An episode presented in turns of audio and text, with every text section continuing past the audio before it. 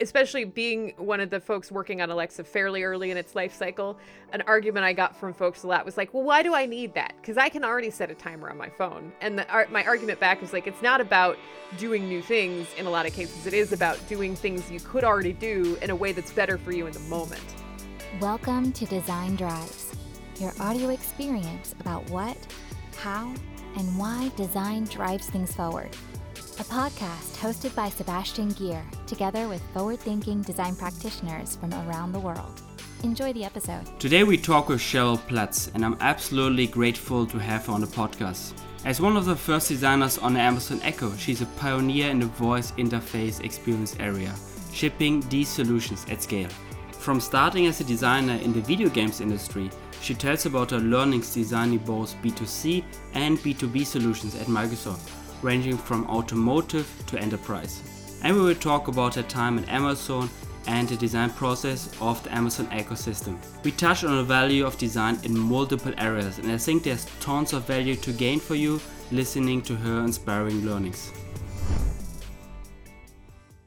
Thanks for being on the podcast, Cheryl. Of course, glad to be here. Super excited to have you. Um, maybe in the beginning, for the audience, you can tell a little bit about um, your background, your early days, how you got into design. Sure.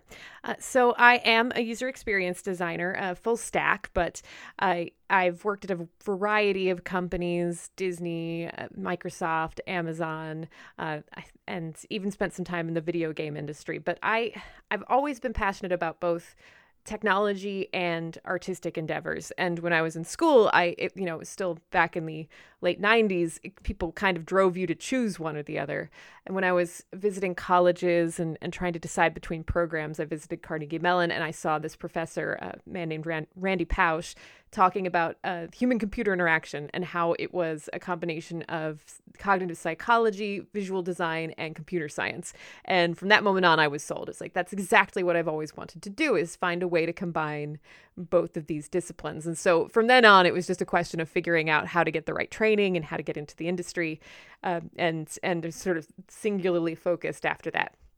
So I uh, graduated from Carnegie Mellon mm-hmm. University mm-hmm. with a degree in computer science and human computer interaction. So I'm, um, you know, my background is a bit more technical than some designers, which has been helpful when you get into stuff like prototyping or voice design or things like that that uh, deal with artificial intelligence. But uh, my senior year in college uh, was mm-hmm. also the year that September 11th happened. So the design firm job I had lined up went away. It was uh, their major clients were banking, and banking wasn't a great space to be in. So I spent four years in the video game industry after doing a year of grad school at Carnegie Mellon. Figured if I was going to be broke, might as well uh, learn more in the process, and that's what led me to my first few jobs as a as a lead producer in the video game industry. And game design is interesting because it's you know it's it's interaction design where you're intentionally difficult in spots or where you're trying to get an emotional reaction.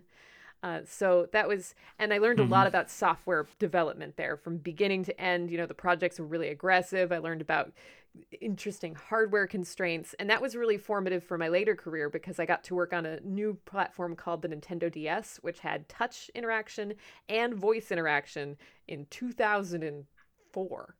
it's like very groundbreaking, years mm-hmm. before the iPhone. So I was lucky in that I got a really early exposure to multimodal design, and um, that that influenced my career. Uh, but after about four years in the video game industry, I got a little bored and I wanted to change. So I ended up heading over to Microsoft to work on a project called the System Center Configuration Manager, which was server software. My friends all thought I was crazy, but I really like complex problems, and servers have complex problems. Uh, so that's been the other theme in my career. So if you look at the the jobs I've had, whether it's working on the Echo or the uh, you know the Alexa platform, uh, or whether it's working on things like Azure, generally I'm looking for I, I'm drawn to problems of great complexity or drawn to problems where you're working with cutting edge technology, new interfaces, problems that nobody's ever solved before. Mm-hmm. Uh, and and those passions continue to drive me. I guess the other defining thing about me as a as a designer is that I'm an improviser in my free time, and so that really helps me with my storytelling skills and with those sort of soft skills you need to convince people to take on your work, uh, to take on an investment. Mm-hmm. Yeah, that was a great overview. Uh, we go deep into some of the things you just uh, mentioned, but before I forget to ask it, do you actually have a connection to Germany because your second name is Platz? Yes, that's true. Uh, half of my family is from Germany, uh, half Irish, half German. Ah, okay. Mm-hmm. Uh, so back to your experience. When was actually the first time uh, you had a project regarding voice interface design and artificial intelligence? Well, that was really in the video game industry. So uh, mm-hmm. when I, I worked on a launch title for the Nintendo DS uh, called The Urbz, which is a terrible name spelled U B R Z. Uh, many people thought it was a drug reference. That's another story. But I that product was my first touch interface experience, my first natural uh, sort of interface experience. But a few years later, I was the lead producer on a project called Disney Friends, which was a first party title for Disney, uh, where the pro- the concept was you got to build friendships with four major Disney characters: Stitch, uh, uh, Dory. Uh, Simba from the Lion King and Winnie the Pooh. Mm-hmm. And we felt that and they Nintendo had just released their first voice recognition libraries for the DS. So we were like that's a great if you're building friendships with these characters, what's more social than talking to the characters? Uh, so we took on that challenge as part of our game design, which is uh, allowing uh, kids to use a very small grammar of words to speak to the device and have it respond. Mm-hmm. Uh, this was a push to talk interface. It wasn't natural language. This was not connected to the internet. So this was very early days for voice interaction, but I still learned a ton about like the emotional connection we get to our voice interfaces. Um, about how sort of the statistical modeling and gram like for for language based interfaces work like how having several words with the same sound like a sh sound would cause all of them to perform poorly mm-hmm. uh, and that was really for and i also saw how hard it was to localize experiences with voice since we needed to ship in i think six languages up front and nobody was shipping voice la- lang- interfaces much less shipping them in six languages yeah. near the same time so uh, I was both really compelled and really like had a lot of respect for how difficult it was to do those interfaces. And then fast forward when I ended up on the Windows Automotive team and I got on the on board, they were look we realized that voice interfaces were a big part of what we did as uh, design designers for automotive and somebody was going to need to own that design and of the people there was like well i have worked on some voice interfaces before so i'll take it on. Uh, i'm sure there's tons to learn but i'd love to to get back into it and i was great i was lucky in that there were some really fantastic folks at Microsoft at the time, uh, like Lisa Stifelman and a couple of the other uh, alumni of uh, big acquisition Microsoft had done a few years prior that were working on what essentially became Cortana. And so I got to collaborate with them and learn from them on the job about how they did their work, how and how they delivered interfaces you couldn't see. Mm-hmm. Got it. Fascinating. Was that the initial motivation joining Microsoft, working on these voice user interfaces? Well, it wasn't natural user interfaces when I joined Microsoft. It was the complexity mm-hmm. that, that got me to jump ship and, and head over.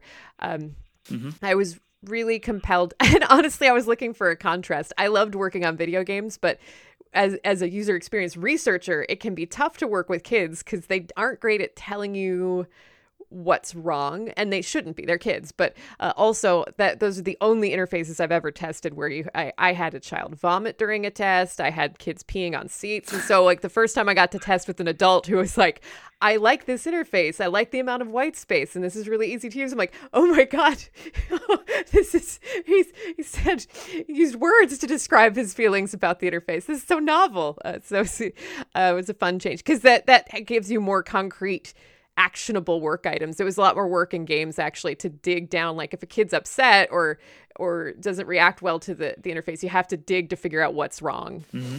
Um, so in a way, adults are easier. yeah, yeah, that's a fascinating topic you just touched there, like the the user feedback and user testing of um, designs in games, right? So you did it actually with kids, with the actual uh, target group. Yes, it might be very exciting uh, user testings when we compare it to uh, some other products you could work on. So yeah, the, it, it when it works well and the kids are into it, it's really fulfilling. It, uh, and uh, that's when we knew we had something special with Disney Friends because um, we were testing really early software, alpha software. Uh, you know, it had tons of bugs and sometimes it would crash. And when it crashed, it would just it would throw an assert. The game would stop. There would be a black screen with white text all over it, and we'd have to restart it. But when we and you know that was fine. We'd go and reset it for the kids, and they'd keep playing. But at the end, when we interviewed them they justified the crashes in terms of Stitch's personality interaction with them. Like they didn't see it as a digital, pro- like they didn't see it as oh the game let me down, or, oh the game didn't work as intended. They were like I didn't give Stitch the sandwich fast enough, so he turned my game off. And it was like oh wow, that was an unexpected side effect that they were so immersed in the character interaction that this really ugly bug didn't uh, detract. And like that was another one of those moments was like ah, i think this voice interaction thing and this natural user interface immersion is is really powerful which could be both positive and negative.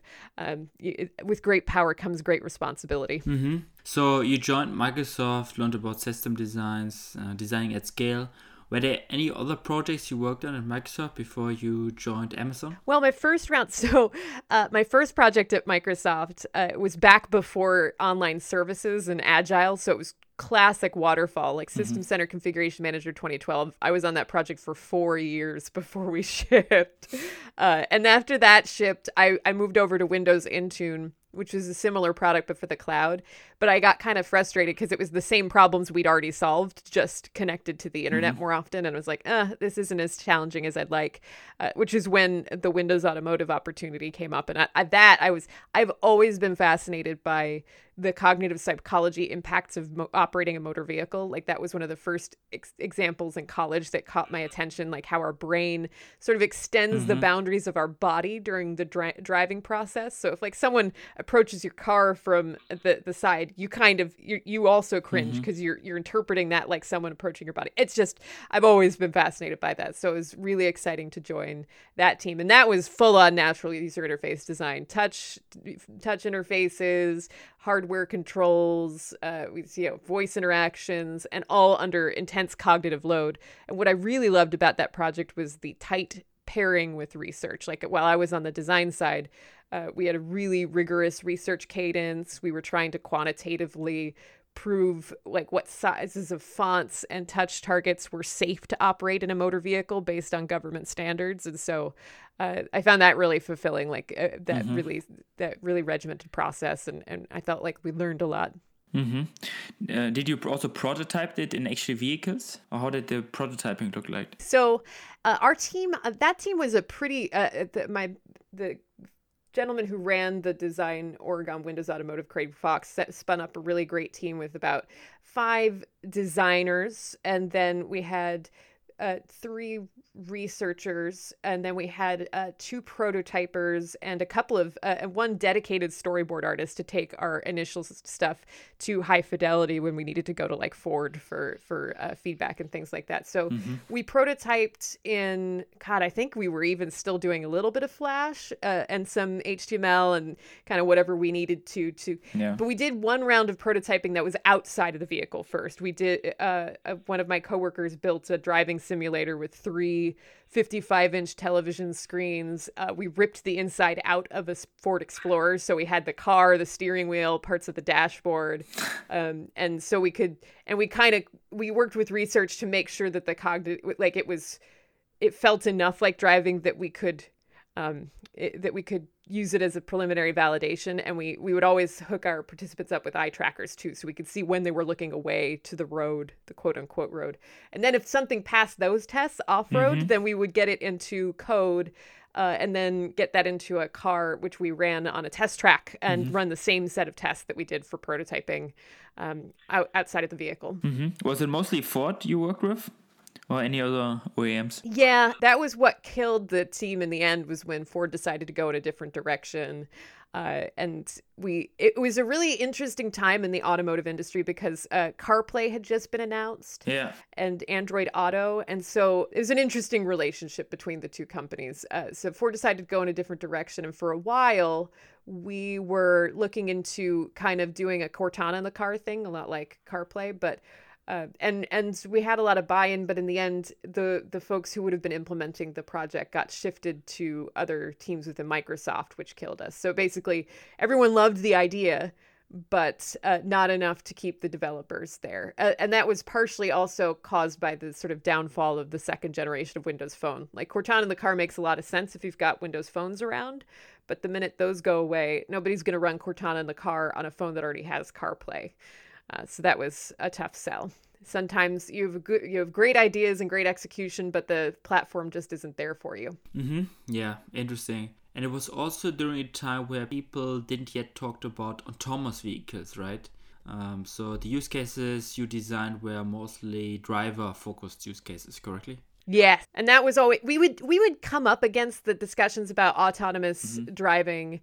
Uh, it was interesting to see how automakers would respond, but I, have always been very nervous about the transition between the two modes, like fully autonomous via roads where all the cars are automated. Great, you know, traditional driving like we have now, fine. But I'm still remain very cautious of autonomous driving in a world where the car is surrounded by humans that aren't applying the same decision metrics and are more less predictable. Like that's I feel like the real danger zone. Mm-hmm. When you said Ford went into a different direction, what did you mean exactly? Did they went with another AI system, another company? Because they also have Android Auto, CarPlay. Well, they went with a different technology stack, from what I understand. Because uh, you know, Windows, when you're okay. working with us, mm. like that was at the the fundamental like ba- like firm firmware la- level of uh, car software uh, and they I think they ended up going with like QNX or something. I I, I didn't follow it much after that, mm-hmm. um, mostly to because uh, it was still it still burned uh, that we weren't like we had such good design ideas and they weren't going to get to to carry forward. But often it's rare that somebody's just offering the technology stack without the experience on top, and so you know they got by switching technology stacks, yeah. they also switched uh, the interface. But it's interesting if you look at like the car industry and how they react to CarPlay and Google, you know, like Absolutely. Android Auto. Like the car industry really does not like those because they take away a differentiator that the automakers used to use to sell expensive product uh, you know, like oh, you pay, you buy the the Prius V, you get uh, our onboard system, and uh, now people don't really care about that as much if they're just going to plug in their phone and use the experience that Apple or Google is providing. So there's a there's still quite a bit of tension back and forth there. Like I think it's very begrudging that automakers are uh, providing access. It's because consumers are demanding it, but they would rather control the whole experience. Mm-hmm. Yeah, so there's not a comparable product for Microsoft, right? Besides Android Auto, Apple CarPlay. I mean, I saw some Microsoft concepts, but I don't think they were officially from Microsoft. It's true. They and that was the thing. We were going to like maybe experiment with that before Windows Phone kind of died out. Mm-hmm. So you mainly work with voice, but then you also looked into how touch, gesture, and you know also interaction models play into it. Yes. Uh, so my role, I, I was the designer who owned the voice experience side of things. And then each of the designers owned one of the five hubs in the vehicle. So I also worked on the quote, the quote unquote start hub. So mm-hmm. like what the, where a customer would put, uh, compile all their shortcuts and but uh, and I was also very much on systems design like I was doing the notification system for the vehicle which is fraught because you don't want to interrupt drivers while they're driving yeah uh, but there are certain types of things that uh, you're kind of expected to interrupt them for and that was part of my challenge was listen to all the the stakeholders what they thought they should interrupt drivers with and then go back to drivers and see like what actually made sense for them while we were motion like things like uh tire pressure for example like, like that was something one of our partner teams mm-hmm. said well we want to let people know if the tire pressure is low but the timing's really important. We we took that to testing and we found that it was really frustrating for drivers because if you're in motion, you can't fix the tire pressure while you're in motion and it wasn't clear whether the car wanted you to stop mm. urgently or whether you can and if not it's like why did you tell me now why don't you wait until the drive is done before you tell me about the tire pressure thing yeah. it's not urgent so we you know tests like that we kind of ruled out a category of interruptive notifications uh, and you know also developed a perspective on how to phrase acoustic interruptions like when we say someone's calling to set drivers up for success uh, and, and make sure that we kept things we, we made it possible to respond conversationally but also supported touch interactions. You know we spent a ton of time p- testing where on the screen the notification would show up to minimize the amount of time the eye went away from the road uh, so we took every little decision really yeah. seriously. Mm-hmm. And then you did another big shift, right? Joining Amazon. I think I see a pattern there. Again, quite big contrast. I mean, a comparison to Microsoft, probably. Yes, it was a big contrast. Can you tell a little bit about why you joined and around what time was it? Yeah, so as I mentioned, you know, after about two years on Windows Automotive, they they canceled the project, and uh, I I had the you know my manager at the time. I, I, had good fortune enough to to land on the Cortana team and get to work with those folks on you know still doing multimodal design, doing voice and touch designs for things like uh, the scheduling and appointment experience for Cortana. That was right about the right before we had announced that Cortana was coming to the desktop. Uh, but Mm-hmm. because it because the car project had ended i had put some feelers out and as you know an opportunity came to me from uh, via somebody i knew that uh, amazon was looking for someone with voice design experience uh, and who was comfortable working with like new hard with hardware uh, for for a new project and i was like oh okay yeah I'll, I'll talk to them and it's it was one of those things where i ended up with a two job offers. One of them was to work on Fire TV, which is like this really known quantity, and I was it was really compelling to me at the time because I really wanted to ship something after having two years of my work be canceled. Uh, but then the this other team came and said, mm-hmm. "We're giving you a job offer, but we can't tell you what it's for." oh well. Um, that's and at first I turned it down because I wanted the sure thing and and uh, the VP who is the hiring manager like she was Eva Manolis. She's a very talented and she used to work at Silicon Graphics in the day talented engineer very visionary uh, con- I'm thankful to her for convincing me to take the leap. And I was confused because I was like why does Amazon want voice design technology? They're a they're a shopping site. And of course two or three months after I got there, they announced the Echo. It's like, uh, oh, everything's different now. Okay. And it's ironic too, because the team that hired me didn't necessarily know about the Echo either. Like, we literally woke up that morning. Uh, okay. Uh, we were prototyping what became the Echo look. Uh-huh. At the time, it wasn't an Echo project. It was just this. Uh, mm-hmm. Uh, if you've ever seen the movie Clueless, the Echo Look is essentially the Clueless closet. It's what like it's a device that helps you manage your wardrobe and get fashion advice uh, and it has a camera in it. But we knew from the beginning that voice was an important part of it because for you know people don't necessarily bring their phone into their closets to get dressed in the morning so using an app isn't necessarily what you want um, and when you're taking photos of people's clothing not having the photo in it, the, the phone in the photo every time is is a, a, kind of a differentiator. So from the beginning, we suspected that that voice would be important. And then the Echo showed up, and, and it became a much easier sell to say, I, I, you know, voice is the future. We, we we need this product to support voice interactions in addition to its app.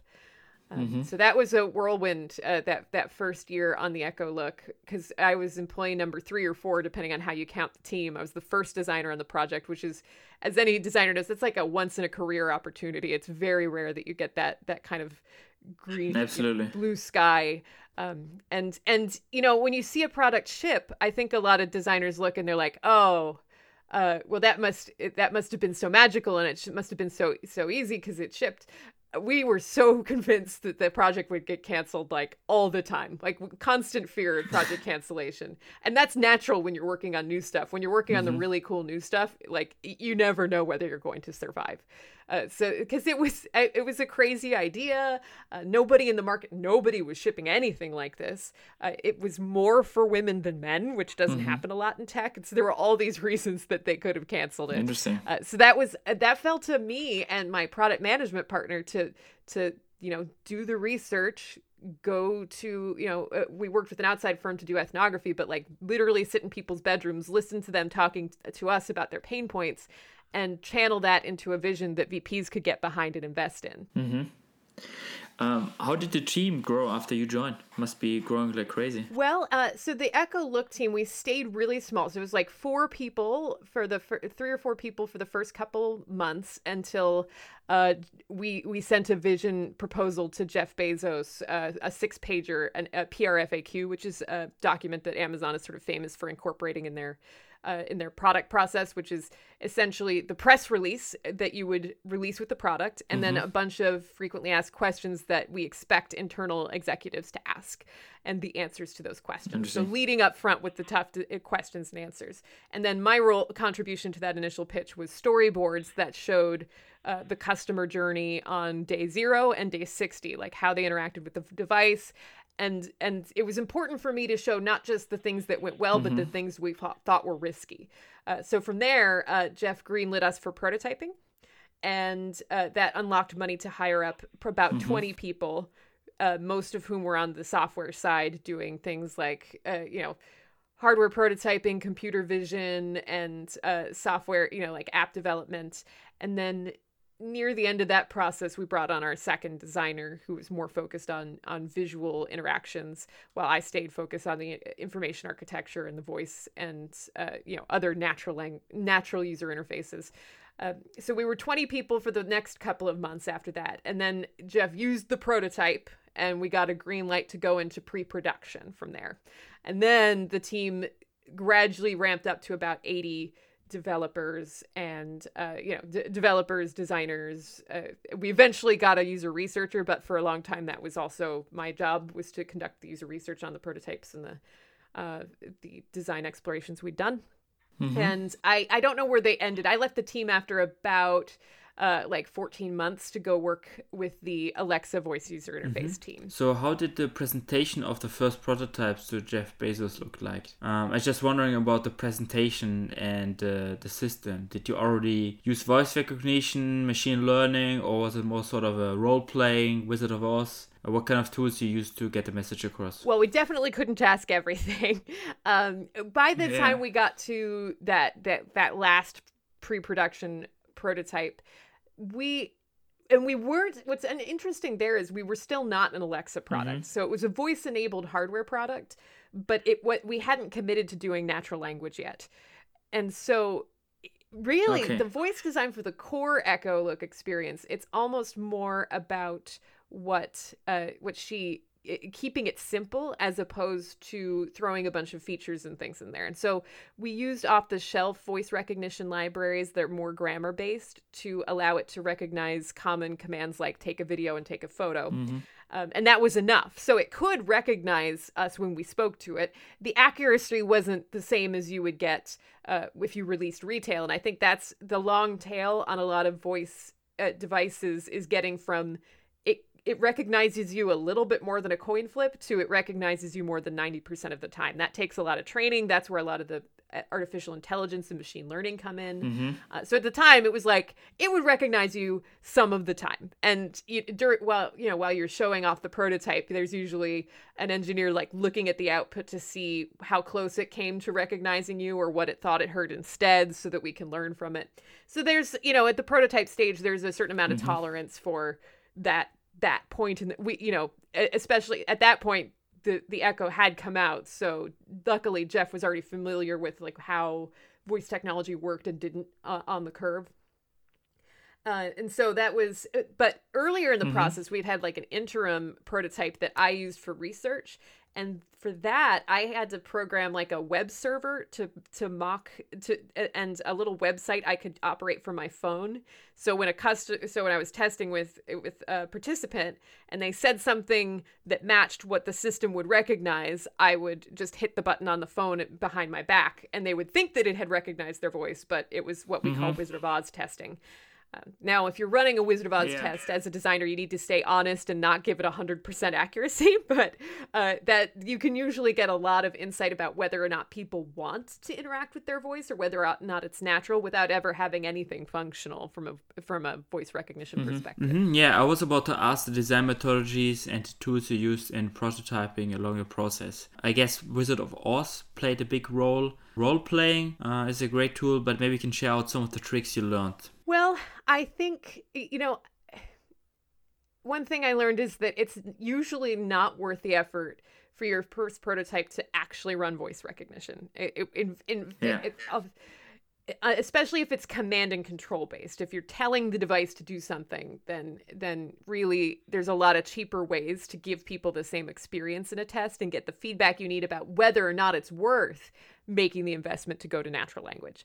Um, so that I think that was one of the biggest takeaways, uh, and and that the prototyping I could do was, was quick and dirty. It was interesting what we played around with. Like we we spent a lot of time prototyping how to give LED based visual feedback because while you don't want the thing necessarily recognizing your voice, you do want it behaving as if it recognized your voice. And if you've ever used one of these Alexa family of devices, like LED feedback is an important part of that interaction if the device is visible. And so, you know, it, in some ways it was more about non-traditional prototyping, like how can we get a visual mm-hmm. component to to back up the voice component or how are we going to use sound effects here um, and yeah. yeah so I, I, learned as many designers do when they're doing prototyping is like uh, honestly the the cheaper the better uh, when it comes to get it because you get so distracted with high fidelity stuff that you stop listening to the customer because you're so in love with what you've come up with. So it was quick and dirty prototyping. Mm-hmm.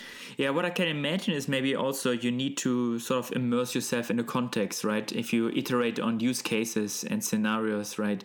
So uh, is it a pro? Does it gets used in a bathroom, or is it uh, a scenario for the living room or for uh, the bedroom. So yeah, that's a great point. You also played a little bit with the that sort of the immersing yourself in the context and then trying out the use cases, trying out the concepts. I guess that played a that must have impact as well. Yes, uh, it's a, it's a great point that especially with natural language products like uh, anything that incorporates voice or gesture, like the context can really change the way people use the product. And so we, as a designer, especially early in the process, part of my job was to make sure that everybody on the team understood that context deeply and uh, could you know kept it kind of in their heart when they were working on the project and that was uh, the role that our storyboards played. So after the uh, after the initial green light for those two storyboards i expanded that to 18 storyboards actually that incorporated a bunch of different use cases end to end and showed who the customer is where they are who else is there with them what furniture is in the room how they transition between rooms mm-hmm. where's their phone um, and and making sure and then making those storyboards easily accessible by the entire development team throughout the process and we also use those to rally like we literally just put them all up on the wall and had the the our, our partner hardware and, and software teams just post it note the heck out of them with you know questions and concerns and this doesn't seem feasible for round one that kind of stuff and then when you're you know it, the mm-hmm. design studio so to speak we were we were locked away in this room that fit like 12 people at first and the room was just full of i, I my manager was uh, uh, she uh she went to IKEA and bought a bunch of closet stuff and like brought in, you know, we brought in clothes from home and hung it up in the closet. We had a full we we were playing with a whole bunch of full-length mirrors because the product would replace a full-length mirror, so we wanted to know kind of like what you know, eh, what role those things would play and where they would be in the the, the closet and like we had this hypothesis that proved false that yeah. that people would keep the device near a mirror so that they wouldn't need the phone to, to position uh, it, and it turned out that many people just didn't have full length mirrors, so they wanted this to replace it, this little camera. But uh, yeah, so like literally, I would go into work every day and have to walk through a mock up of a closet to get to my desk, uh, and like we lived in in that context, and like it was so weird because it felt like a fun house. There's all these mirrors, there's just like clothes everywhere. It felt like a design project that my teenage self had imagined it was very it was fun but and it was so it was so secretive that no one knew what was going on in that room like all the windows were tinted and and i it was so hard not to yeah. just ex- explain to people how bizarre that environment was uh, but it was it was great uh, and and the thing yeah. is I'll tell you that I, have mentioned this to some people before, but when I started and they told me what the project was, at first I was a little bit nervous that I made the wrong decision because I was like, oh, it's a selfie camera. Like, am I contributing to the downfall of society by built like, oh, is this the height of narcissism? And it wasn't until I like went out and listened to mm-hmm. the customers with the, the the other folks on my team, sat in their bedrooms and heard them talk about how stressful it was to choose the right clothes for work, or watch a mother with a child trying to pick her clothes for her job as a teacher the next day, carrying the child through three rooms because they didn't have closets big enough for her clothes in any one room, trying to remember where she kept this one pair of pants like you know it's the uh it became clear that while photos were the vector to help people manage their wardrobes the problem we were solving was not take a mm-hmm. selfie the problem we were solving was uh looking your best mm-hmm. is stressful and and in many cases when you live in small con- with a lot of people small quarters uh, or you're just a very busy person it you, you lose track of what resources you have at your disposal to look your best. And that was our job was to make that process easier. Mm-hmm. yeah i think what's also in- then i felt a lot better about things. Yeah. Uh, I think what's also interesting about what you said is uh, in terms of you know the context, because very often voice user interfaces are used in a sort of a secondary it's sort of a secondary interaction. They maybe do something else. They, for example, cooking.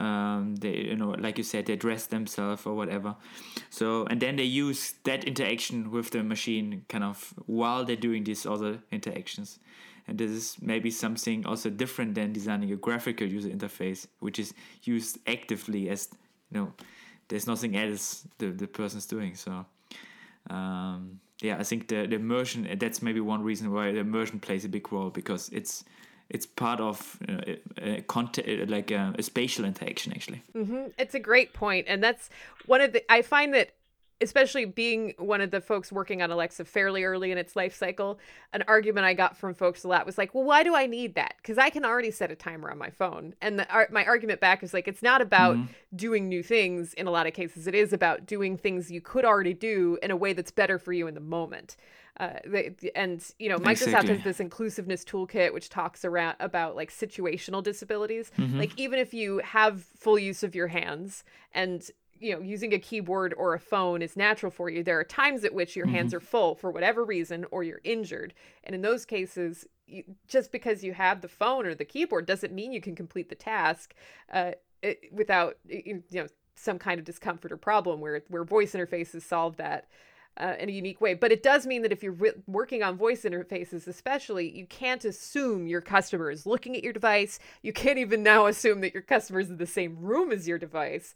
Uh, and so we they could mm-hmm, yeah. we, there was so much we could take for granted when we were doing web design and it was just on the desktop and that has completely changed which is why storyboarding is so important uh, and why like a lot of designers didn't have to incorporate that yeah. into their process for traditional digital design, but I, I still maintain it's like really crucial if you're doing a natural natural user interface product because you can't make that assumption anymore that a customer is glued to the device. Mm-hmm. Yeah, this is a really interesting point. Um, the idea that you know you can also you know the notion that some things you can do also do on your phone, but the input medium, like you said, it's a it's a different one. Like you don't have to pull out a smartphone and actually do the interaction. You can you know do it um, just by you know saying something and it's you know much quicker in many situations. Um, I want to talk a little bit about uh, you mentioned des- the your design team, the design department, and then um, you had also had product teams. Can you tell a little bit about how the setup uh, was uh, back then? Was it you worked in a core product team, and were not part of like a bigger design department, or did you work on that product team out of a design department? Where everyone from Amazon was basically. It's interesting because I think it, design still kind of gets caught in the middle, and I don't think any large companies really found the silver bullet for how to organize their designers with respect mm-hmm. to the mm-hmm. product teams. Uh, for the Echo Look specifically, uh, the, uh, Eva Manolis had spun up a team that was called the Concept Lab, and they came out of retail, but it was a design and prototyping focused lab environment, and kind of like an incubator, and then projects would spin mm-hmm. out. Uh, and so, because my project had spun out, you know, the idea for the Echo Look had come out of them. Uh, we were still organized through Eva. She was the the project vision holder. But then, because we spanned hardware as well, like this required hardware, there was the quote unquote product team was largely the folks at Lab 126 in Sunnyvale in a different city down in California who brought their mm-hmm. expertise from the Kindle and from you know what turned out to be the Echo, uh, and so and and you know the software largely came from them as well, and so they were organizationally like up through a different you know a, different head of product for a long time that was Robert Zahner, um, and so design was kind of in parallel with that, and we were a much smaller group. At first, it was just a, a mm-hmm. product manager Maggie and then myself, and then we spun out, add some more designers, and a few researchers, and so there's like a little design studio attached to the Echo Look, and we were a really unique, like there, all the Echo products were run differently. We were the first quote unquote third party product that came onto the Alexa platform that didn't start as an Echo product. So we were an oddball in a lot of ways, but I think that helped us to kind of be scrappy and stay innovative. When I moved over to Alexa, there was a centralized voice design team and they were in the same organization as all the people working on the speech science and the software for Alexa. So we were a little closer to the implementation from an organizational perspective. But I think mm-hmm. I actually felt that both sides of those, both of those projects in general, the partnership with product was really strong. Uh, I, the, the folks at Lab 126 were amazing. Uh, and the fact that the product resembles so closely what we originally envisioned is just a testament to all of their talent and you know the the all the folks who were in the early days of Echo, you look at how disruptive that product was and how how easy we take it for granted because it's successful today, but it would have been so easy to fail. It would have been so easy to be disrespectful of customers, eh, like privacy or the sovereignty of their homes, like the, the like the sanctity of, of the, their environments and things like that. It would have been so easy to be too verbose or not responsive enough or to pick the wrong things to focus on. So that that's a testament to close partnership. Uh, now, I've seen this happen at a lot of large companies. When a scrappy startup project turns into a profit center, it becomes more risk averse. Uh, and I, you know, you've seen a little bit of the same thing happen with all of the assistants on the market today. You know, uh, Alexa and mm-hmm. OK Google. Like you see, the the pace of innovation slows mm-hmm. as there becomes money to be lost. So the main design team was basically in Sunnyvale, the, the like you say like the core Amazon design team or the design department. And in, in, in Amazon back then in Seattle was more spread out in like product teams or pre-development teams. Uh, Seattle was where the design team was located, and then the the large the the the Echo Look product team was in Sunnyvale. So that's uh, and, okay, but there's no mm-hmm. one uh, there, there's no one exact recipe especially now. I think there are some teams that are more seattle based and some teams are entirely sunnyvale based and you know things shift around as organizations change. Like i was astonished the other day to hear that uh, the team because I think Alexa itself was around a thousand people when I was there two years and change ago, and now they're up to ten thousand on Alexa. And I was just like, I can't even. I'm still processing that information.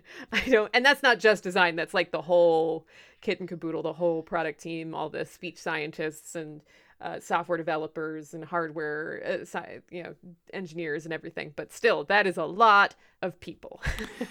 yeah, and I think the setup makes sense for I think the the, the time uh, you worked on on that product need to be fast, need to be you know really close. Everyone need to be you know work very close. Yeah, if you would have a, a, a central design department, I think everything would have been much slower. Also, right? Yeah, it's it being being empowered to to kind of uh, stand around, and a lot of credit goes to Jeff too, because I mean that is one of his strengths as uh, a leader of the company. Is he's not afraid of innovation, of taking small risks. Teams. He's not afraid of small teams. In fact, he prefers them, and he's willing to just say like, "Here's some money, go experiment. I trust you." Mm-hmm.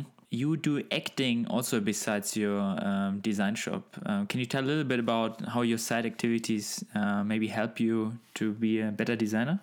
Yeah, absolutely. Uh, and it's very topical because I, I was really excited a couple weeks ago. Uh, I gave a, a, sort of hybrid performance slash keynote at the uh, Design Ops Summit in New York, run by Rosenfeld Media, and they uh, they're great hosts, but they wanted something a little bit different. They asked pretty much the same question, mm-hmm. and the what I've struggled with how to verbalize how much improv has helped me in my career because it's like breathing to me now. It's I've done it for so long. I've been a professional improviser for a little over 12 years now. Uh, and I learned in college a few years before I, I started doing it professionally. And but I, I, I think especially recently as i kind of reflect on the questions people ask me there's a couple of different major areas where it helps.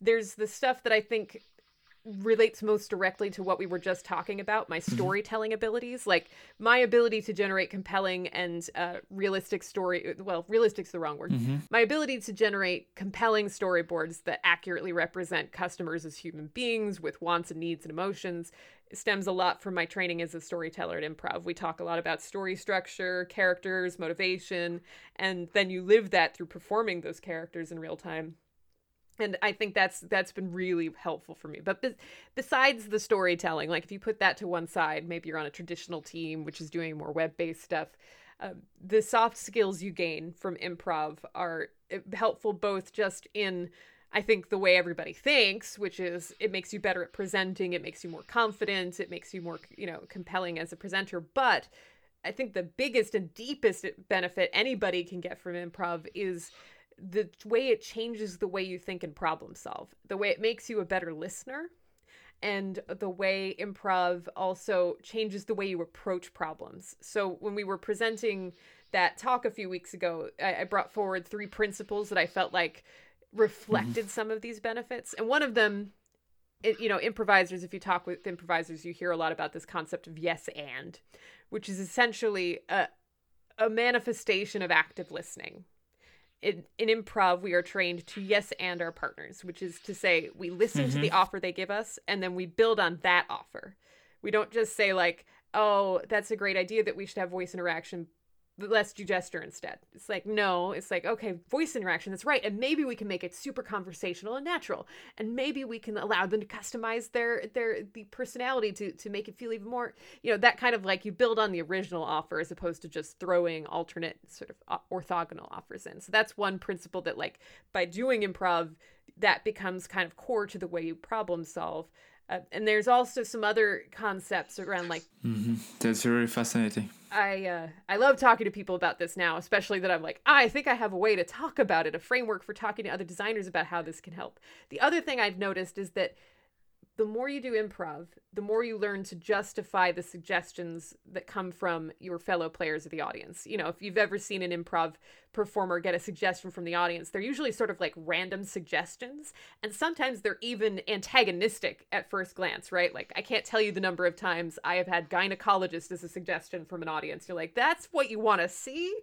Uh, but as an improviser over time, you learn to treat any offer as a gift you know and instead of being like oh god that's that constraint is frustrating you say like great. How can i make the best use out of this constraint that's been thrown to me by the audience? And i've found especially in some tougher recent projects that thinking really come to bear where like you get really tough feedback and i've had coworkers be like well why didn't you fight back harder on that. It's like, because in the end, it's another constraint. I can adapt to that.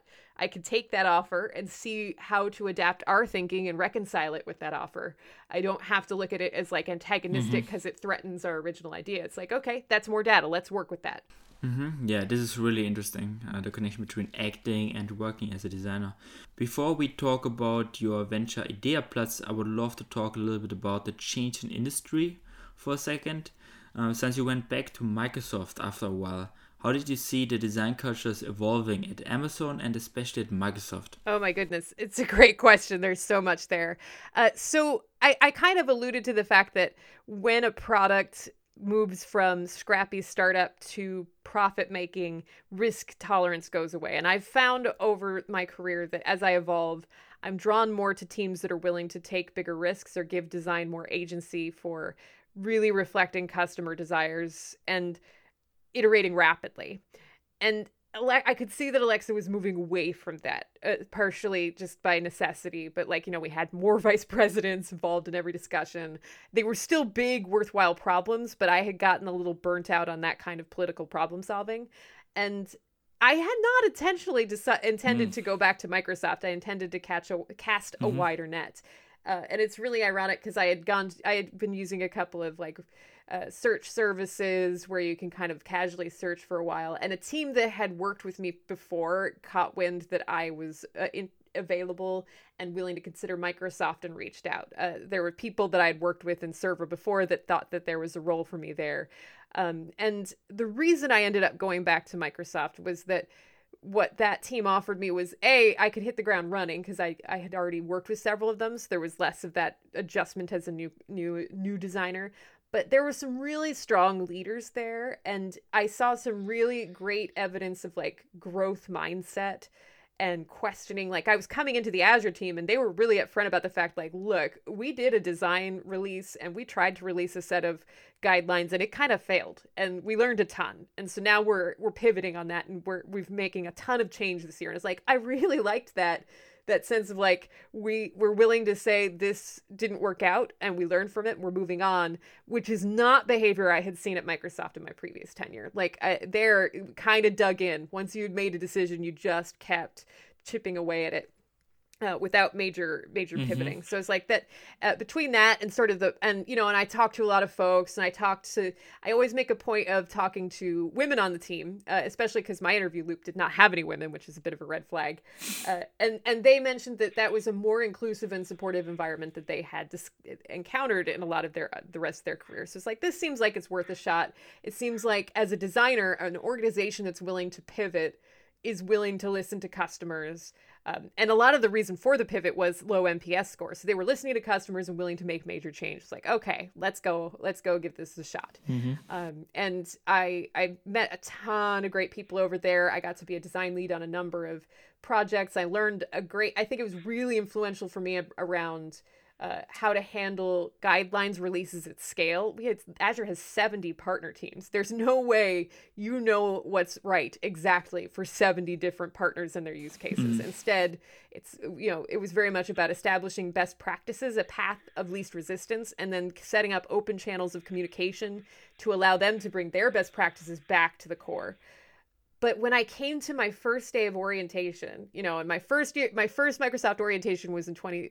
2007 and my second one was in 2016 and it was night and day. It was astonishing to me that in two because I had only been gone for two years, it had changed a bunch. There was even like slides where they pointed out here's all the old Microsoft behaviors and here's the new stuff we're trying.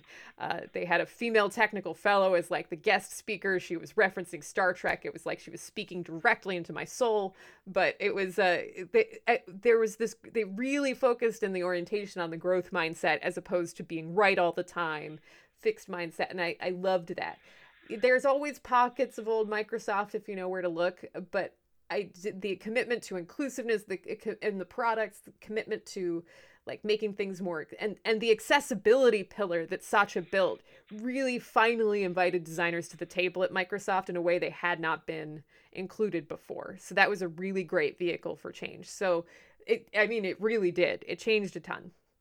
Uh, and Mm-hmm. I, I, you know, as I tell people, they're like, "Did you like that's so you might you boomeranged? Like, how do you feel about that?" I'm like, I don't regret leaving Microsoft. I don't re- regret going back to Microsoft. I, you know, I'm very thankful I went to Amazon and it was hugely influential for me. But I also think it was the right time for me to move on and it, it was and it's all it's been interesting too because just because you're leaving a place doesn't mean that it's not the right place for other people. Like every designer every person in tech your career path is different. What you need is different at different times. So i actually had a situation where a former colleague from cortana basically took my spot on alexa mm-hmm. and i'm having open conversations with him about like here's what's good here's what's bad if you're you know if your goal is to get better experience at the cutting edge of voice technology you should absolutely join this team. Mm-hmm. yeah super interesting especially because many would consider your work at microsoft more as you know b2b and at amazon maybe more as b2c but maybe as a designer doesn't play a big role at all right? Because it's always about the user right? And get user feedback etc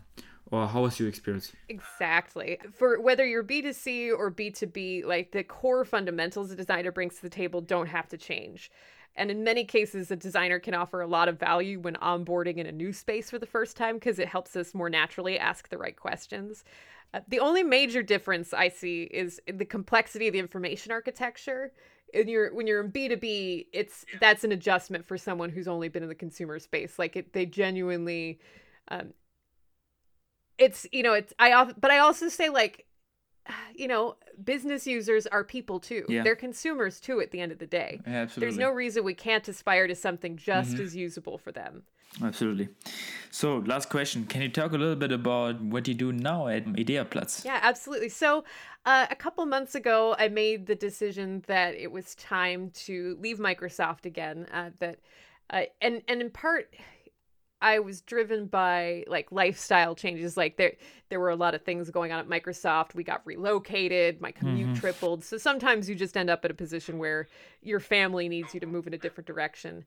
Um, but also, I have been kind of I, I've been really inspired by how much the industry is ready to learn how to do voice design to add it to their design toolkits. And so I've been traveling the world the last two years, giving talks and workshops on a number of topics, but primarily on natural user interfaces, working, designing on designing for new product, designing for voice enabled product, mm-hmm. uh, and and working on these these new and how to approach new technology problems in general as a designer. Because like working on the Echo Look, it was like blank page.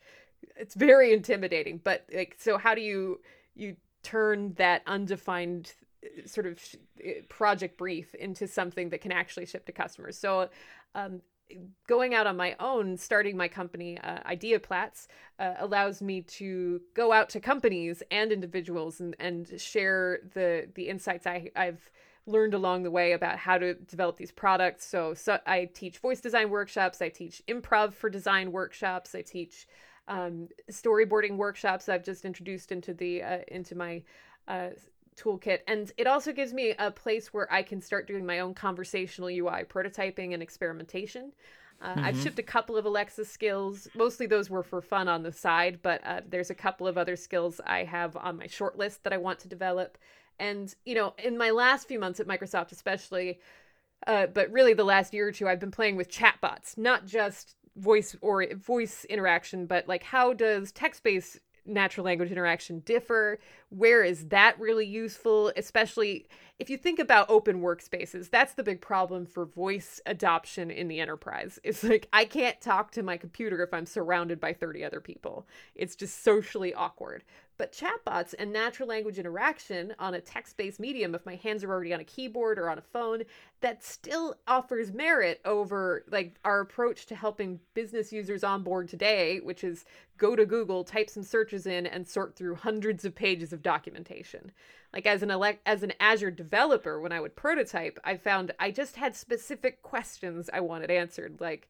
Uh, what uh, you know what type of project is this database best suited for? Or um, you know how do i uh, disable my virtual machine or something like that? Those are very targeted questions but if you search on google you could get like way too much information back. So like chatbots is used for onboarding purposes i'm very yeah. Uh, interested in.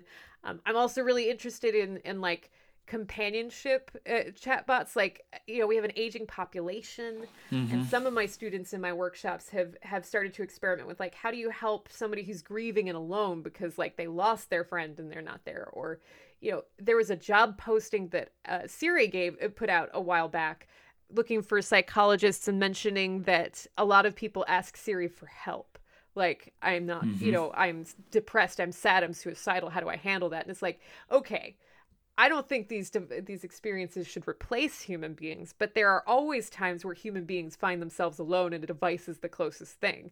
Mm-hmm. Can we do something with that? Can we be more beneficial than harmful? Like I think that's worth exploring. So uh, that that's some of the fun stuff I want to play with in my free time. Uh, but uh, IdeaPlatz allows me the uh, opportunity to go and empower a whole new generation of designers to work with these uh, natural user interfaces and uh, hopefully make their experiences better by result. So designers in it for impact getting to teach other designers that's great. Like I, i'm so inspired by other people being inspired. Happy little spiral. Yeah i think this is a super relevant mission. All right cheryl tons of great content learnings insights and also a lot of topics, so it will be hard to find an overarching title for this episode uh, because there are so many different topics. Uh, but uh, thank you so much. Yeah, thank you for the great questions. They were very fun to answer. That was the episode. If you want to give us feedback on the podcast, have something to contribute to the next episode, or just want to get in touch, feel free to connect with us either on Facebook, Twitter, Instagram messages, or simply via the designdrives.org website. We love to hear from you.